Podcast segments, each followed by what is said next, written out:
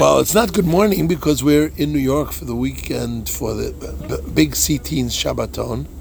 And uh, thank God we're here. We just came from the Ohel with all of our teens. Yeah. Everybody say hi. Okay, so I want to talk today. In today's Chumash, we have the Kohanim being consecrated, Aaron and his four sons being consecrated for the purpose of becoming Kohanim forever. And uh, in the process, they were required to bring two main sacrifices. The two main sacrifices they were required to bring first, they had to bring an ox, and then afterwards, they had to bring a ram.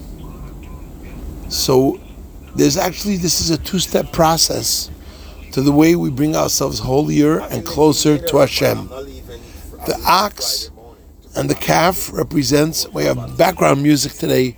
Our driver, who is a native of Trinidad and Tobago, I see, from his uh, windshield.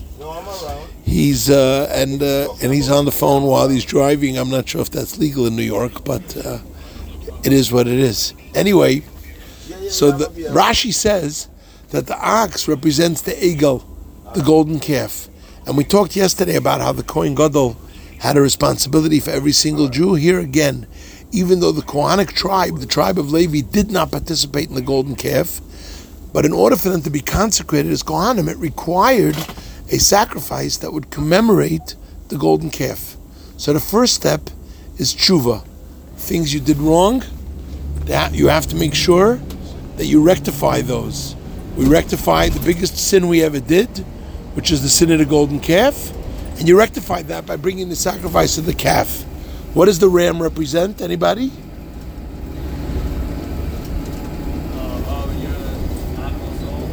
No, you're close, but what does the ram represent? Simpler. Don't get so complicated. What does the ram represent? Close? Yes? No? Akedah Yitzchak. Give Elisha another uh, granola bar. Okay. Yes, represents Akedah Yitzchak. So it's a two-step process. Normally, when you do something wrong, someone stops you and says, "You did this wrong," and you say, "Well, so what? Yesterday I did something right, or the day before I did something right." Right? This is a typical relationship between parents and children. Parents call us on the carpet for the things that we may have done that weren't as perfect as they should have been, and our response is, "But yesterday I did okay." You know, and you didn't recognize that. So the Torah tells us that's not the correct syntax. First, correct what you did wrong, and then make mention of what you did right. We're talking to Hashem. First, come clean and say, look, here's the things I might not have done as good as I should have done, and here's how I plan to do it better in the future.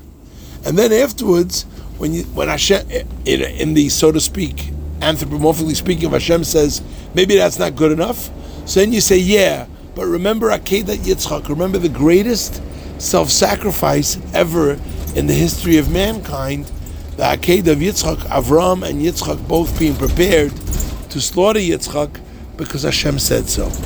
So may we merit immediately to see the merit of Yitzchak, which we say every year Rosh Hashanah. The deeds of Yitzchak, Hashem should remember, and in that way remember us for good. We should have blessings poured upon all of us, and especially upon our brethren in Eretz Yisrael, and we should merit immediately to see the ultimate blessing, the ultimate reward, the revelation of Mashiach. May it happen now. Amen. L'chaim.